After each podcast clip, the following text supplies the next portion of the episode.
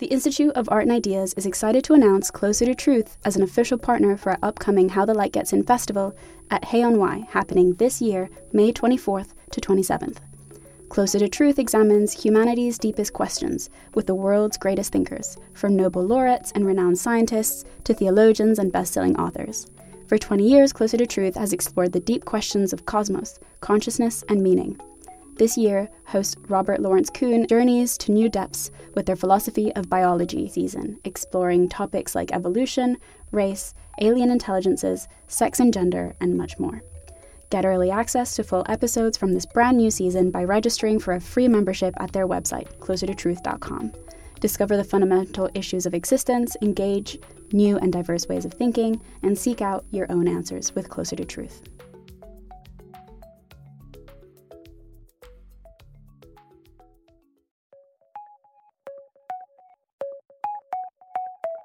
Hello, and welcome to Philosophy for Our Times, bringing you the world's leading thinkers on today's biggest ideas. The 20th century began with a revolutionary new approach to philosophy. The great arguments about the nature of reality and human experience were deemed empty and meaningless. A new philosophical broom in the form of analytic philosophy claimed to sweep away vacuous grand theories and replace them with hard logic and analysis as well as a close attention to the meaning of words. Yet a hundred years on, metaphysics is back. Theories of consciousness and the character of reality are once again the topic of debate. So, should we welcome this return to stories about the ultimate character of the world? Or do they risk being empty, conveying little other than the prejudices and desires of their authors? Are grand metaphysical theories about the nature of reality and consciousness vital topics of debate? Or are they a set of fairy tales? Joining us to debate the future of metaphysics are legendary neurophilosophy pioneer Patricia Churchland, closure theorist Hilary Lawson, and analytic philosopher Galen Strawson. If you enjoyed today's episode, don't forget to like and subscribe on your platform of choice and visit iai.tv for hundreds more podcasts, videos, and articles from the world's leading thinkers. I'll now hand you over to our host for this debate, philosopher Maria Balaska. Now let us meet our speakers. Galen Strawson is a British philosopher and literary critic specializing in the philosophy of mind and metaphysics. He has been a consultant editor for the Times Literary Supplement, as well as a regular contributor to the Sunday Times, The Independent, and The Guardian. Patricia Churchland is a distinguished founder of neurophilosophy, she argues that ideas like pure morality and reason will eventually be abandoned in favor of a purely scientific view of the human mind. And Hilary Lawson is a post postmodern philosopher. He's a renowned critic of philosophical realism, and he's best known for his work on reflexivity and his theory of closure. Now, each speaker has three minutes to put their case to our opening question Should we welcome the return to metaphysics. Galen, would you like to Whoa. start? Um, well, I didn't mean to be to be disruptive, but I don't think that, that metaphysics has returned. That is, I don't think it ever went away. So, uh, example, in, in 2015, I went to a conference called The Return of Consciousness. And the paper I gave there was called Consciousness Never Left. And I could, you know, you could, I could show by citing journals that the word consciousness was actually appearing more before the time when it was supposed to have come back with a boom. So I do feel the same about metaphysics. I mean, I've been doing philosophy since the 1970s, and um, as far as I can see, I've done nothing but metaphysics, uh, with books on free will, causality, the nature of mind and consciousness, personal identity, and the self. So I don't know what's meant to have happened. Uh, I've got two hypotheses. One is that I wouldn't put it at the beginning of the 20th century for a start. I do, I mean, I clearly something quite big did happen in the 20s uh, in Vienna, the Vienna Circle. They renounced, they explicitly renounced all metaphysics. Uh, and I suppose it's thought to have happened again a bit with the ordinary language philosophers in the 1950s. Um, but that, my father was one of them, P.F. Strawson, and I got a bit of a quote. He wrote, see if I can find it.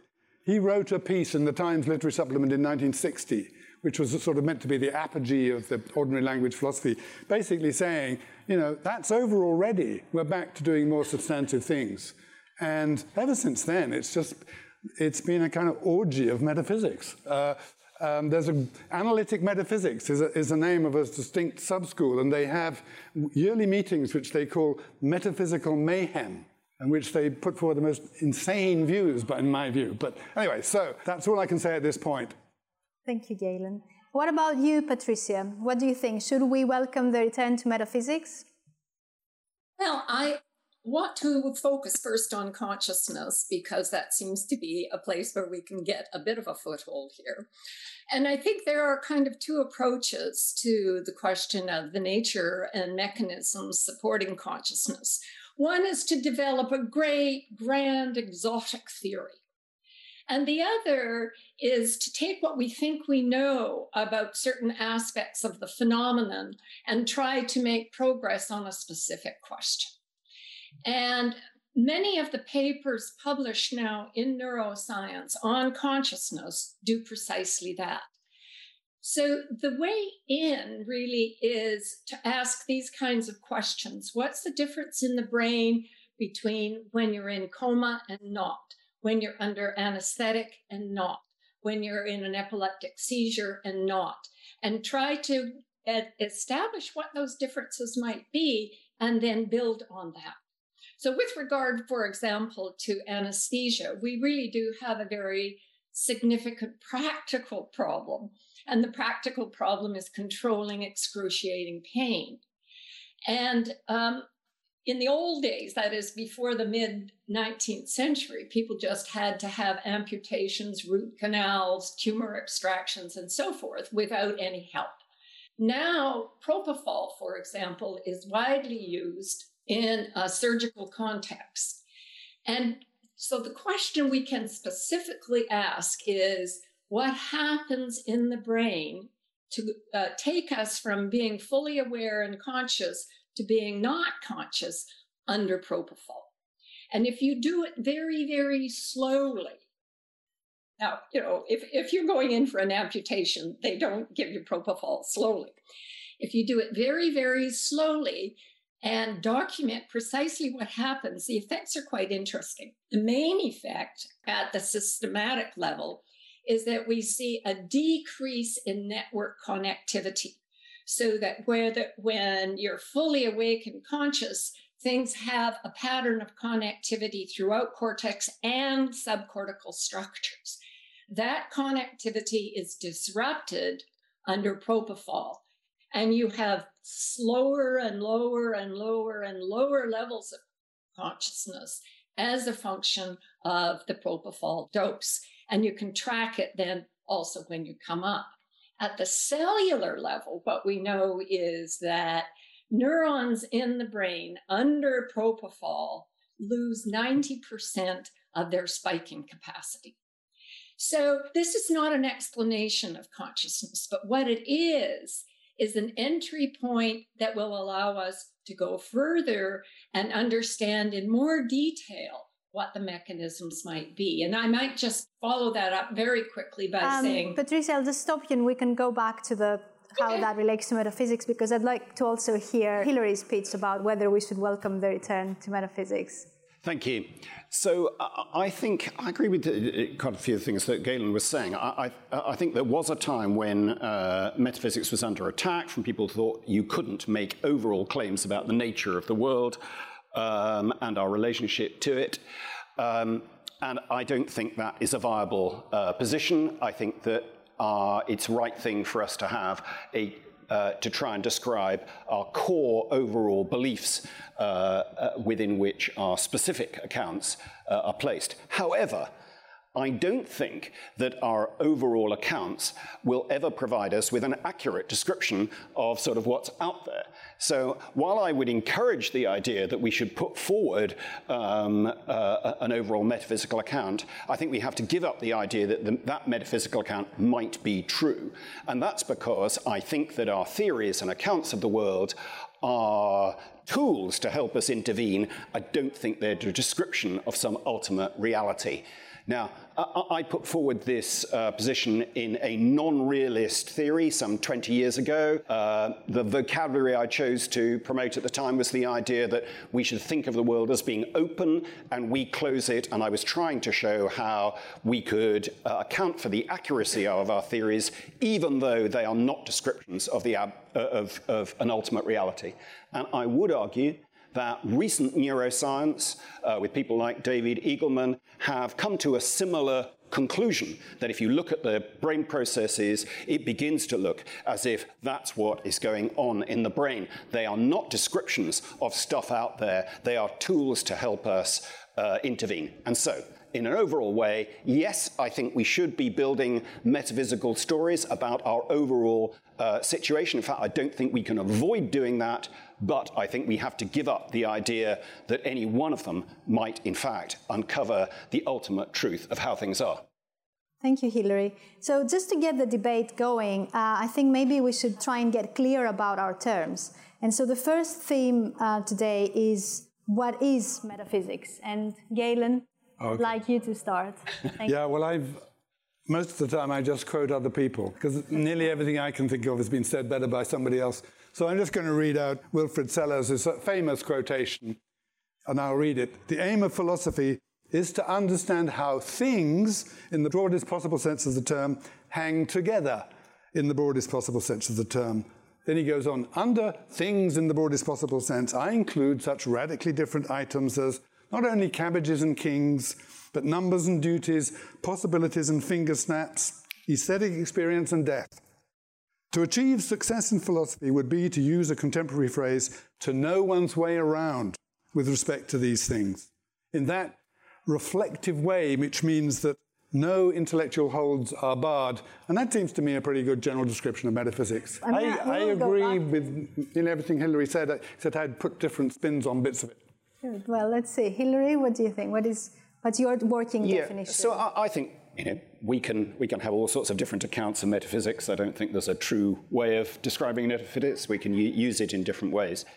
Um, I would tend to go with an account of metaphysics which is, is to do with our overall core framework by which we understand the world. And I think we can't avoid that. So there were people like Wittgenstein in the later form who thought that you could ha- you should not provide any overall accounts of, of, the world and that we just had to catch on to what he was talking about. In fact, I think there was a certain bad faith in that. I think that in order to understand the later Wittgenstein, you have to impute to him an overall metaphysical story, namely something like we're wandering around in a language game.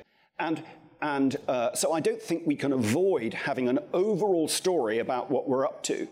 Um, so I think we need to be explicit about what our overall stories are, but we also need to recognize that no one of them is ever going to be able to describe what is uh, ultimately out there. Thank you. Patricia, do you have a definition of metaphysics you are working with? No, I don't. I mean, I'm very old fashioned. The scholars who assembled Aristotle's work um, had the book called Physics, in which they put the material that was relevant to physics. And then they had a bunch of stuff they didn't know what to do with. And then they, it didn't really fit in with the Nicomachean ethics. It didn't really fit into eth- uh, to, to physics. So they called it the book after physics, metaphysics. Now, philosophers, especially in what we may call the TikTok era of metaphysics, have become really enamored of giving a very deep meaning to metaphysics. And quite honestly, I find it sort of a waste of time. I mean, there the physicists are looking for new forces, looking for new particles. And there's Hilary saying, Well, you're never going to really get the truth, you know. And they say, Yeah, I know, but we're making progress. And there are the neuroscientists who are discovering things about consciousness. And there's Hilary saying, You're never really going to know what the nature of our purpose is. And they say, Yeah, yeah, but I know these people are in pain and we're trying to help them. And so I'm fine with people who want to do these great, grand things that Aristotle would not have called metaphysics, but they do. Uh, go ahead, be my guest. Um, but I'm really interested in making actual progress. I, I think uh, Patricia also has a grand story. She uh, is making out that, oh, well, we just need to get down to the practical details. Uh, we can forget about these big grand pictures and so forth. But Patricia has a very big grand story.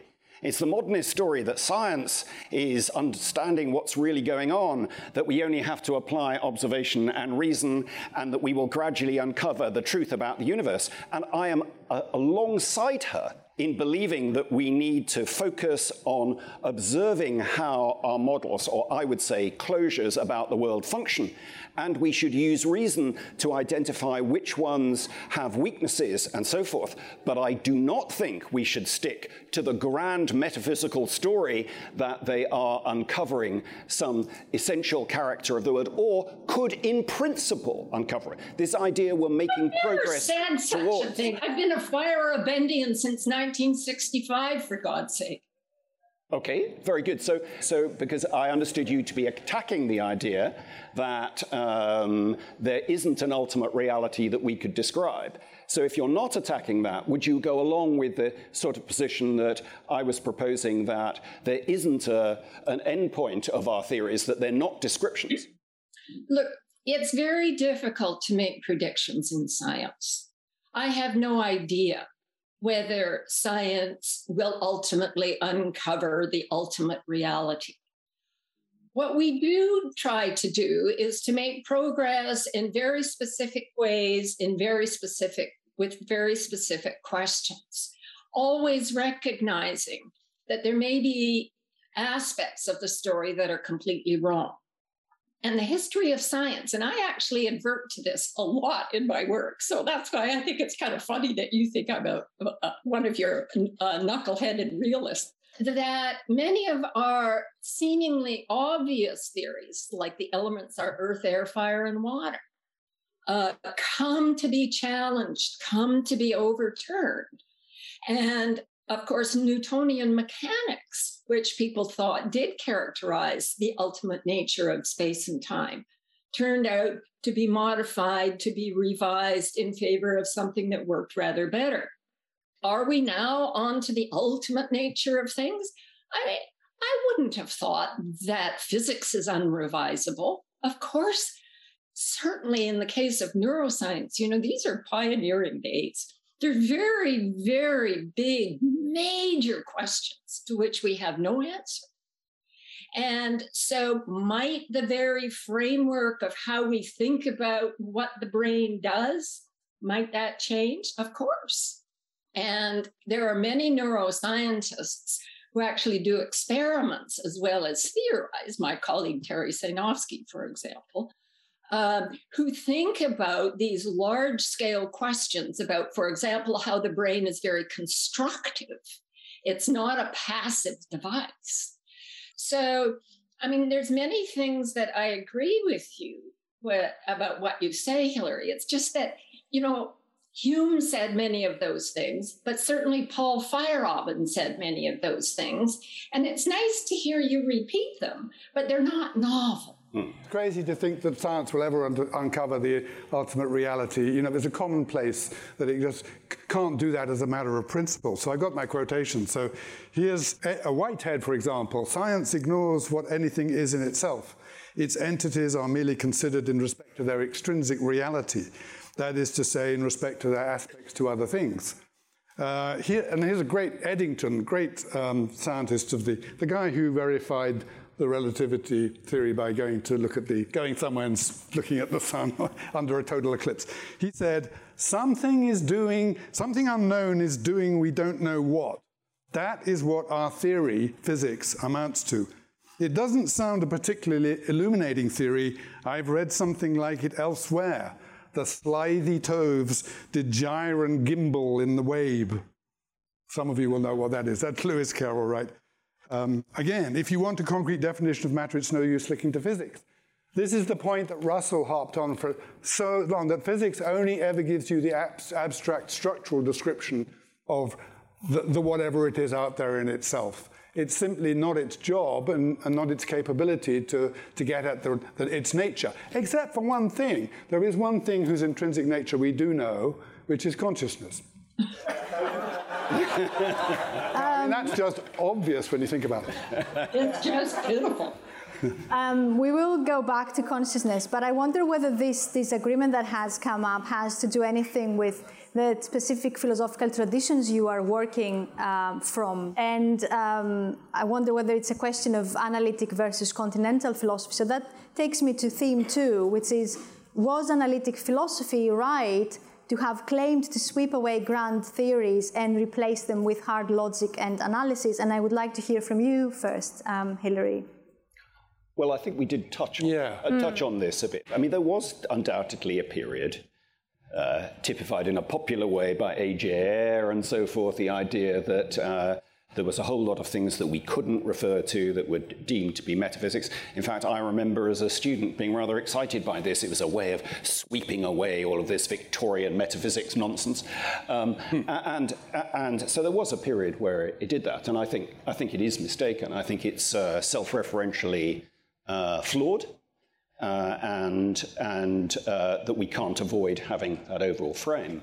But just to come back to what Galen was saying, Galen was saying, well, we can be certain of, of consciousness uh, uh and so forth. Well, I, I think that strangely, I think Patricia and I were agreeing there where we, we don't buy that uh, we don't buy a, a, privileging of a story about consciousness or that we can say something ultimate about consciousness. And that would be an example that I don't think you can have an overall metaphysical story, be it a Hegelian version of, of consciousness and spirit or a, or a more contemporary version. I don't think that, that that's ever going to arrive at somehow saying how it's ultimately out there.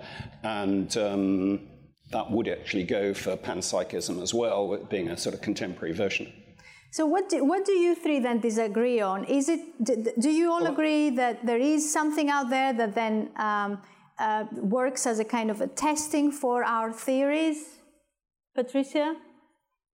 Well, if, for example, you think merely about something like electricity, which it took uh, humans a long, long time to understand, there does seem to be something out there which we can investigate, which we can manipulate and harness and use in all kinds of ways. Um, and uh, and and the same I think is true with regard to consciousness, and that is that it's very important to be able to to use something like uh, an anesthetic in order to be able to to control pain. Um, but we'd also like to know things that are very deeply puzzling about consciousness. And that is why, if you take ketamine, for example, recreationally, um, many people have what they call dissociative experiences. They'll look at their hands and they won't seem to be theirs. They will have thoughts and they seem to belong to somebody else. And yet, of course, they really are theirs in, in some sense or other. And we're now beginning to understand what precisely changes in the brain when we take ketamine and how it produces those effects. And we can produce them electrically and then uh, get rid of them electrically. And it helps us, I think, understand something that is deeply problematic for many psychiatric patients who have really quite debilitating dissociative feelings. So, might we be able to harness this in order to make a difference to people's lives? I think so. Does that mean we're getting to the ultimate nature of reality? Quite honestly, that never bothers me when I'm trying to go to sleep. I don't worry about that. I'm worrying about the data and how the data fit together and how we can test it even better. Galen, would you see that as a going towards a deeper reality, what uh, Patricia was talking about? Uh, deeper reality, no. Uh, so we know the science, but we don't know, it's still a, we still think it a mystery. Everything that we learn in neurophysiology doesn't make us understand how the consciousness has the qualitative character that it has. But I wanted to say something to Hilary because um, when I said we know what it is, I was not, I could be perverse and say, you're the one linking knowledge and language, because I don't think we could describe it. So I don't think we could theorize it. I was just talking about knowledge by acquaintance. That I want, and you know, my slogan is the having is the knowing. So I could come over and give you a kick right now, mm. and I would you like me? and I would say that as I did it, you would have a certain experience and you would know what it was like just by having it, and that's all I mean. So it's as it were non non-linguistic, non-propositional knowledge. It means something very basic. It's in that sense that we know exactly what consciousness is. You all have a certain visual field before you right now, and you know its qualitative character, but I don't think you could describe it. It would be incredibly hard. But you just have it. So Okay. Actually, what is you okay? say is really not true of the emotions, and it's not true of the didn't mention um, of, of the various um, intestinal functions. That is, that people often um, fail to know that what they're feeling is fear or anger or frustration or joy. They don't actually recognize it. Ah, and uh, sometimes they come to recognize that that's what they feel. Sometimes people don't realize that they're hungry or that they're thirsty. Yeah, that's compatible with what I'm saying. Oh, sure. Yeah.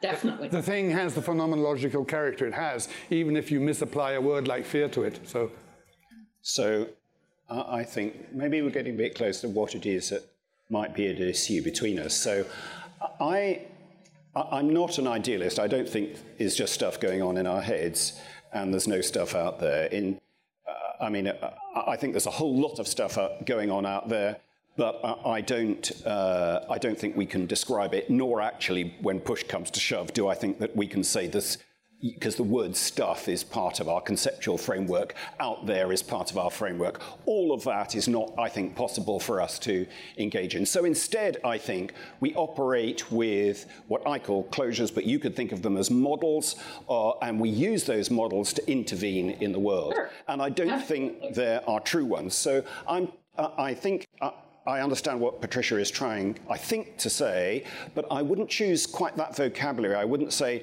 we are working out how consciousness works, we're getting to the bottom of it. I wouldn't choose that vocabulary. I would say our model of how we interpret the world, our understanding of brain processes is improving. It's enabling us to intervene better, but it's not getting closer to some reality, and we should move away from that idea to thinking that our models are tools to intervene and we can refine them, we can make them better. But that doesn't mean to say they get any closer. They are just tools to make things happen. But Hilary, isn't it that they work better because the thing that they are describing corresponds to it more? Isn't yes. it that we're kind of getting closer to the thing and that manifests itself to with yes. the fact that they the model works better? Well, th- that I understand is the intuitive, commonsensical way of thinking about it. But I don't think that's the case. I don't think our words refer to things out there. Uh, Galen initially said he described uh, his choice of how to describe metaphysics was in terms of uh, how do things uh, operate and how do they relate to each other. Actually, I don't think there's any example of a thing. Uh, I, I, I would challenge the very notion of the, of the concept thing, uh, that we can't find an example of something that is just this thing. And, and that's because the thing is a closure. It's a way of closing all of the openness in the world into something in particular. And uh, they don't exist uh, so, uh, in, in that sense, I, I don't think that our theories are proved right, as it were, because they approximate to what's really going on out there. I think what's going on is that they are, as I say, tools which we can refine the tool. We can make it better. We can have different ones. We can have radically different ones. But that's not the sort of thing they're doing. Yeah, so you're, you're a Quinean. Um, no, I, uh, I, think that, that what wait, he is. Hang on, can I just say? I just want to give you an, another quotation. Quine. Physical objects are posits comparable epistemologically to the gods of Homer. You buy that, right? Quine? Yep. I always thought the Gavagai example, Quine's Gavagai example, was very powerful. This was the notion that you could never say what a rabbit was, and uh, he imagined that the word gavagai referred to rabbit, and he uh, made the case that uh, uh, you could never distinguish between referring to the rabbit and referring to a rabbit part. But anyway, uh, there are elements of things that I would concur yeah, with. The, um, uh, of course, I have a slightly different version, and I would encourage the sort of Hilary, vocabulary that I've proposed. I have a dental abscess right now, and I know what that pain is as yeah. it is in itself. Yeah. Yes. So uh, I'm not. uh, uh, I'm not. I'm not saying that your experience isn't something that is happening to you. I'm just it's saying. real. It's concrete. It's. It's. Well, you you described it. You know, I have a dental abscess. Well, that's our model for understanding what it is that's going on in our in our teeth. It's a very powerful. Yeah, I don't model. need the words. It- It's a very powerful model. I would certainly expect to go to a dentist and treat my pain in that way, and I would want to m- improve it. I'd want to encourage the science to get it better and make it more effective. But I don't think that as a result of describing it, we've somehow got to the bottom of it. We've said, okay, we know what's going on because there are countless alternative ways that we could hold what's going on to us. Well, it doesn't feel like countless alternative ways. I mean, I, I'm just referring to it, and I think a dog could have one too and be in great pain, and it's all real. And the dog, yeah. Anyway. I think we have moved from the question of metaphysics in general to the question of the metaphysics of experience because we've talked a lot about experience and pain. And um, I, I want to go to theme three and perhaps uh, change it a bit towards in that direction. Theme three is Will we ever uncover deep metaphysical truth about reality? And perhaps we can turn this more into deep metaphysical truth about experience. And Patricia, I know earlier you said, I don't really, that's not my question. My question is, you know, how, how can I help with that pain? What does it mean to affect perhaps the brain so that the, the, the pain goes away? But I'd like to put some more pressure on you in relation to whether that also means that there is something there, there is something on the level of the being of that, of that thing that uh, you are um, examining, or, or, or whether you, you, don't, you don't think so. Well, obviously, some uh, theories are better than other theories, and um, hypotheses get falsified all the time. And that's true not just of neuroscience, but of, it's true of science in general. And um, what precisely makes one theory better than the other? Now, here, Hilary would say that I have to talk very, very puritanically, and I mustn't say certain things like we're getting by virtue of the theory being more predictive and explanatorily powerful, I mustn't say that we're getting closer to reality, so I won't say that. but we do know that there are differences uh, in in theories, and I mean. For example, with regard to panpsychism and the claim that protons and cow pies and fungus are conscious, it seems to me to be kind of outlandish. I mean, I don't care if people want to, to hold that, but there seems to be no evidence for it. There's nothing about a fungus that we know that shows that it's conscious under some conditions and not under others, and ditto for protons, and ditto for cow pies. Uh, so some theories are better than other theories, and even those may crash and burn as yet more data come to the fore. But I think Hilary's being a bit prissy in insisting that we be precisely careful to never say that we're getting closer to an adequate model. Uh, okay, all right, give it a rest. Let us, you know, I say the sun sets, even though I know full well that the sun's not moving. Uh, and, and as a very, you know, demanding semanticist, you might say, I cannot say that. Otherwise, I look like a dingbat. Well, okay, fine. Uh, but but let's say that that there is something about certain models that makes them more adequate than others. And if Hilary feels we'll never know what that is, fine. Far be it for me to complain.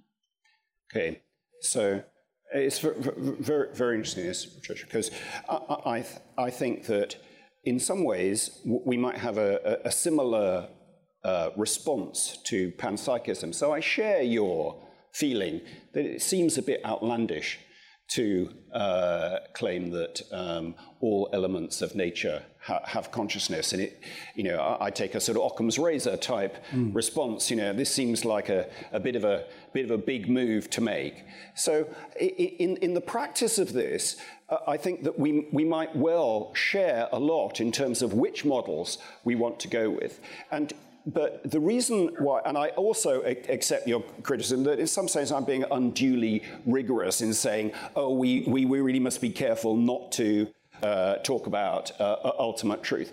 The reason I guess I'm encouraged to do that is because I think that it does have profound consequences referring to uh, ultimate truth. Uh, I think it affects the way that we all interact with each other. We operate in a world in which an awful large, awfully large number of people in the world think they're right. They think that there is a way of thinking about things, and they're right and other people are wrong.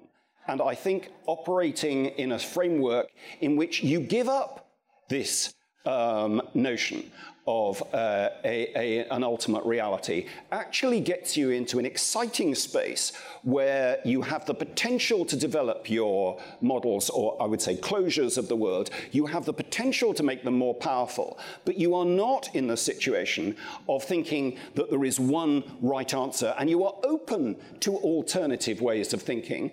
And but but I share with Patricia that there are some that I think, well, actually, that's a bit of a big move for me. I, I, I would, but Galen might be able to convince us, and that's why Patricia mentioned it, because Galen's a supporter of the panpsychist theory, as I understand it. He might he might say he's not, but, but he might be able to convince, convince me actually it really will work and you really can, and it's more powerful, and in which case uh, uh I, will, I would say, okay, uh, I'll go Please with that, but that's the basis on which mm. I would be operating. Okay, well, very briefly. I mean, first thing is that Occam's razor cuts the other way. Um, panpsychism is, is the most parsimonious theory, not, the, not an excessive or uh, exaggerated one, um, because the only thing we absolutely know for certain is the existence of qualitative consciousness. So we know that's one thing we absolutely know about mm. reality. If I'm afraid I have to say about ultimate reality. Anyone who thinks that it's not all like that is positing um, some other stuff which is non-conscious stuff with no evidence for its existence. There's zero evidence for it. I'm not saying that panpsychism is testable. It isn't. It's not a scientific theory. It's just, uh, it's what it is, is technically, it's an inference to the best explanation. That is, what do we know for sure? What do we know for sure about reality? We know that there's consciousness. It, uh, either it's all that it's there all the way down, or it's not. So let's suppose it's not. Let's suppose the stuff at the bottom is in no way non-conscious. Then you have to suppose that somehow consciousness emerges from this stuff that is in itself wholly and utterly non-conscious. You have to commit yourself to something called radical emergence. And that is a huge burden. That is a real no-no for any theory.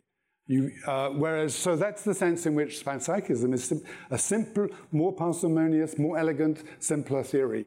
And I don't, you know, I can't claim to believe it. I don't know that it's true, but I just think it's clearly the most hard-nosed theory out there. Mm. You, you, mentioned the difference between science and, um, and philosophy or dif different theories. And I'm, I'm wondering whether one way to bring out what you three agree on or disagree on is, is whether you think that um, philosophy is needed at all, or we could do everything with science when it comes to understanding uh, what experience is or what pain is. I don't think. What, what, do we need to understand? I know what pain is.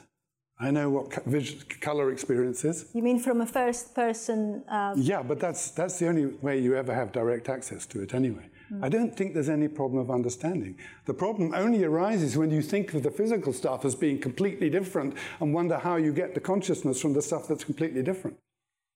So that's precisely what a panpsychist doesn't do. Does that mean then that you would be okay with philosophy kind of taking a backseat and, and science? Well, there, no, look, there are some distinctive, look, there are two, here's a, free will is a very, we're going to talk about that later.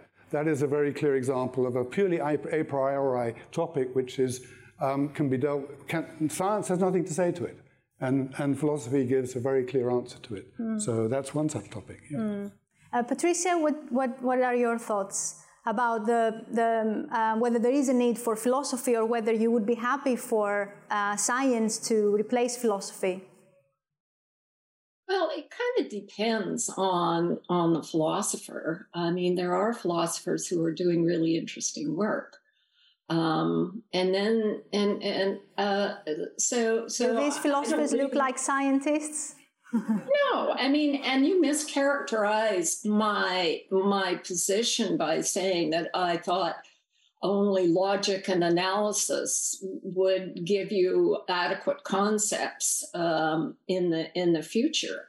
Uh, that's just not not something that I thought of. But the fact is, of course, that speculation is very useful in science, in all sciences. And people speculate in order to put together a, a hypothesis that they might go on to test. And although Galen thinks he knows everything there is to know about consciousness because he has it, he doesn't always have it. He doesn't have it when he's in deep sleep. Aren't you curious about what you what's going on when you're in deep sleep? Yeah, I am. Have you ever had a, a yeah? Have you ever had an anesthetic? Yep. Have you ever even had a tooth pulled where you had a local anesthetic? Aren't you interested in what happens? Yeah. Well, now, it's okay not to be curious about the natural world, but uh, I happen to be interested in those things. And uh, that doesn't mean that that you know there's some that that I have some sort of failure of personhood because not every metaphysical crackpot that comes down the pike is interesting to me. I, am all in favor of the principles as, of observation, empirical observation and reason, as I said at the outset, and I'd want us to uh, employ those and look at our models. But I don't think that science has uh, somehow stumbled upon the only way of discovering uh, better ways of intervening in the world, or indeed that um, it's ever, as I was saying, going to arrive at a correct one. So, in the conversation that's go- going on here, I think the idea that, oh, we're getting either to the bottom of consciousness or that uh, we can uh, have experiments which will uh, define the answers. I think we've got many, many different ways of talking about consciousness. If we look at the way that different cultures across history have talked about consciousness, they would have had countless different sorts of story. And the sorts of story that we operate are very valuable in some areas. So, uh, our, our greater understanding of brain processes and how that might lead to consciousness may help us deal with certain conditions and so forth. But there are lots of other ways of holding the world which are uh, powerful in, in their own right and will enable us to do things that the framework of contemporary science perhaps doesn't uh, enable us to do. And uh, I but, but I'm not saying, oh, well, everything just goes. We'll just adopt any, any cranky theory that's out there and, and run with that. We have to apply the same principles of looking, well, let's hear the account. Let's understand what it would mean to hold the world like that. Let's challenge it and examine it and see what, see what, uh, how it works, and then improve it but we can't certainly rely on, on science as being, in a modernist way, somehow just going to uh, uh, be, you know, turn the science wheel and out comes uh, truth on the other side. Thank you, Hilary. There's so much more to say, but I'd like to thank Hilary and, and um, I want to thank Patricia and I want to thank Galen for joining us today. Thank you for listening to this week's episode of Philosophy for Our Times. If you enjoyed today's episode, don't forget to like and subscribe on your platform of choice and visit iai.tv for hundreds more podcasts, videos, and articles from the world's leading thinkers.